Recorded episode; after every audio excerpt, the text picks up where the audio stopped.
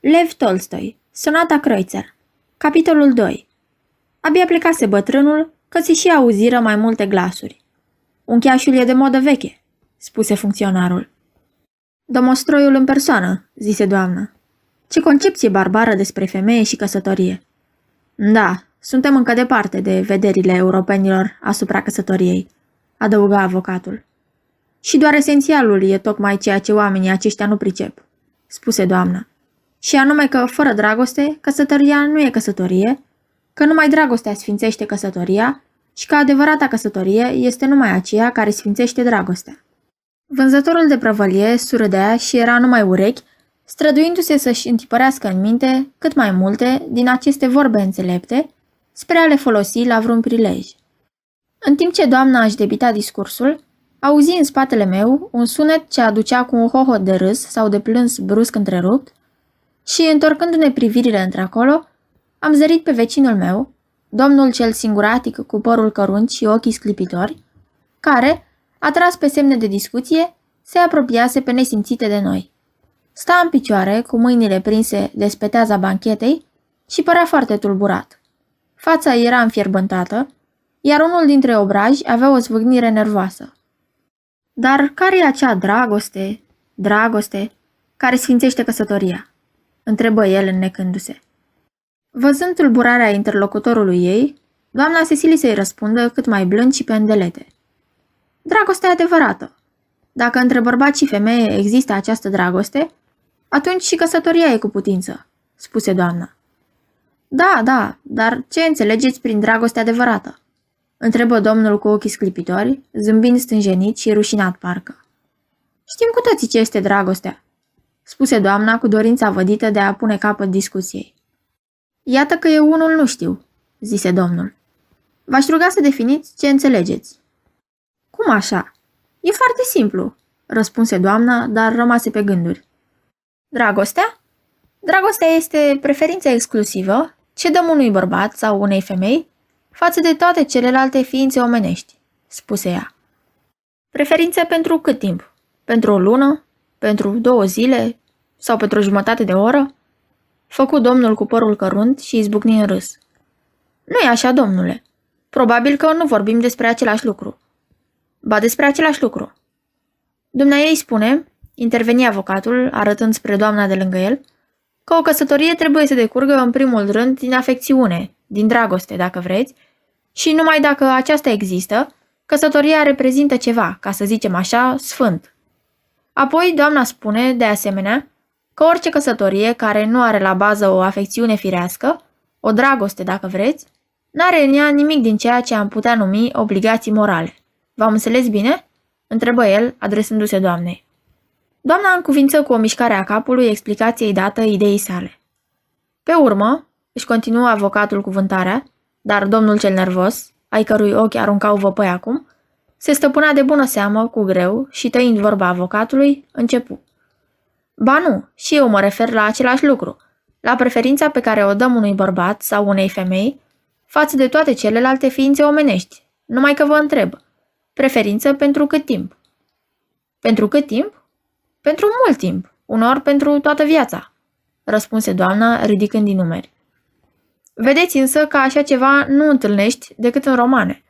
În viață niciodată. În viața această preferință exclusivă poate să dureze câțiva ani de zile. Ceea ce se întâmplă foarte rar, căci mai adeseori ține numai câteva luni, dacă nu chiar câteva săptămâni, zile sau ore. Răspunse el, de bună seamă conștient că părerea îi surprinde pe toți și mulțumit de faptul acesta. Vai, cum puteți spune una ca asta? Da, de unde? Nu e așa. Dați-mi voie. Am răspuns tu trei în cor, până și funcționarul scoase un sunet prin care își manifesta dezaprobarea. Da, știu, strigă mai tare decât noi toți, domnul cel cărunt. Dumneavoastră vorbiți despre un lucru pe care lumea îl consideră existent. Pe câtă vreme, eu vorbesc despre ceea ce există într-adevăr. Orice bărbat simte față de orice femeie frumoasă, ceea ce dumneavoastră numiți dragoste. Vai, e groaznic ce spuneți. Dar nu există oare între oameni acel sentiment pe care îl numim dragoste și pe care nu îl dăruim numai pentru câteva luni sau ani, ci pentru toată viața? Nu, Nu există.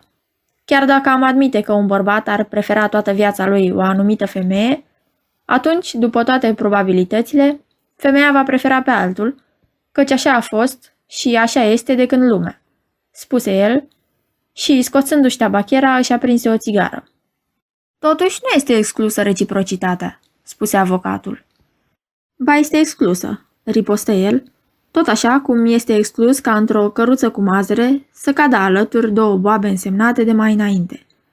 Afară de asta, aici nu e vorba numai de o improbabilitate, ci desigur de un fenomen de saturație. A spune că iubești toată viața numai un bărbat sau numai o femeie e ca și cum ai afirma că toată viața vei arde o singură lumânare, zise el trăgând cu nesați din țigară. Dar dumneata vorbești numai de iubirea trupească. Se poate să nu admiți că există o dragoste întemeiată pe identitate de idealuri, pe o afinitate spirituală? întrebă doamna. Afinitate spirituală, identitate de idealuri, repetă el, emițând sunetul său caracteristic. În acest caz, nu văd de ce s-ar culca împreună, iertați-mi brutalitatea. Căci oamenii nu se culcă împreună pentru că au aceleași idealuri, răspunse el, izbucnind într-un râs nervos. Dați-mi voie, dar faptele contrazic spusele dumneavoastră, obiecta avocatul. Noi vedem că există căsnicii, că toată omenirea sau majoritatea ei trăiește într-o conviețuire conjugală și că numeroși oameni rămân cinstiți de-a lungul vieții conjugale, care durează ani și ani de zile. Domnul cu părul cărunt izbucni iarăși în râs. Mai întâi susțineți că la baza căsniciei este dragostea. Iar atunci când îmi exprim îndoiala în privința dragostei ca fapt existent, cu excepția celei sexuale, îmi demonstrați existența dragostei, aducându-mi drept argument faptul că există căsnicii. Numai că în vremurile noastre, căsnicia nu-i decât minciună. Vă cer iertare, dar nu e așa, interveni avocatul. Am spus numai că au existat și că există căsnicii. Da, există. Întrebați-mă însă de ce există. Ele au existat și există pentru oamenii care văd în căsătorie un nu știu ce misterios, o sfântă taină, care le impune anumite îndatoriri în fața lui Dumnezeu. Într-adevăr, pentru aceștia ele există, pentru noi însă nu. La noi oamenii se căsătoresc fără să vadă în căsătorie altceva decât o împerechiere și rezultatul să fie înșelăciunea, fie silnicia. Înșelăciunea e mai ușor de suportat. Bărbatul și soția înșeală numai lumea, lăsând să se creadă că ar fi monogami, când în realitate trăiesc în poligamie sau poliandrie. Și asta e destul de rău, dar mai merge.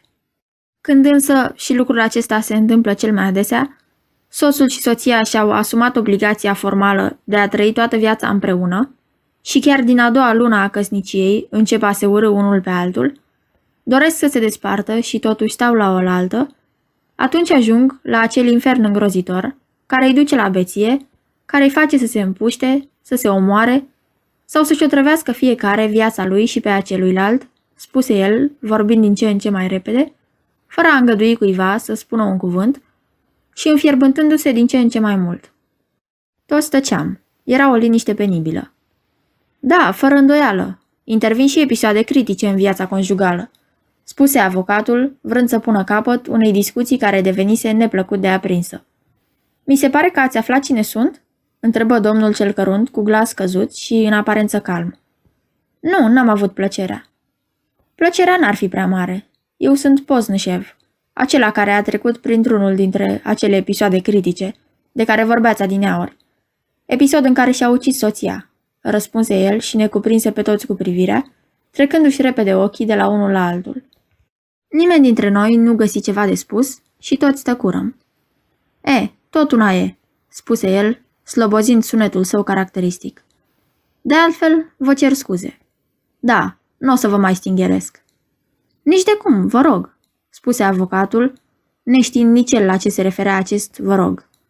Dar Poznășev, fără să-i dea ascultare, se întoarse cu o mișcare bruscă și se duse la locul său.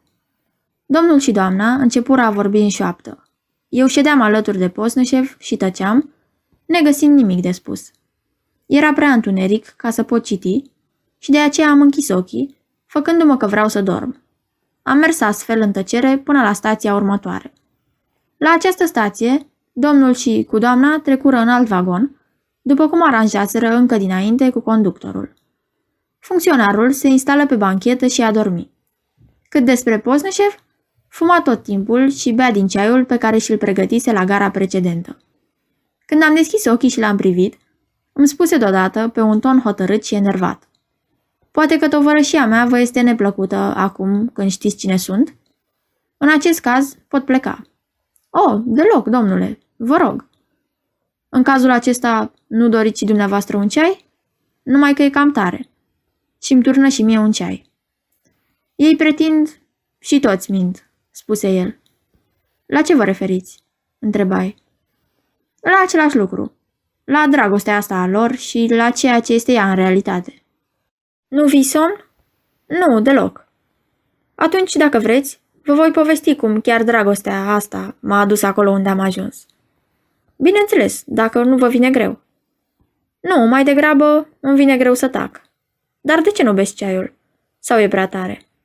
Într-adevăr, ceaiul era tare.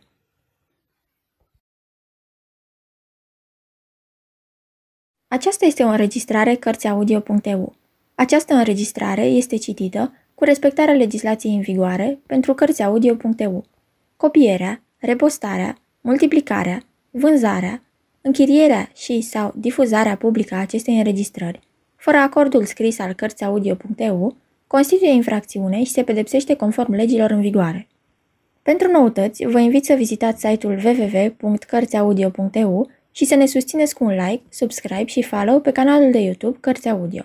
Vă rugăm să îi susțineți prin donații pe naratorii voluntari ai acestui canal și site. Vă mulțumim și vă dorim audiție plăcută în continuare.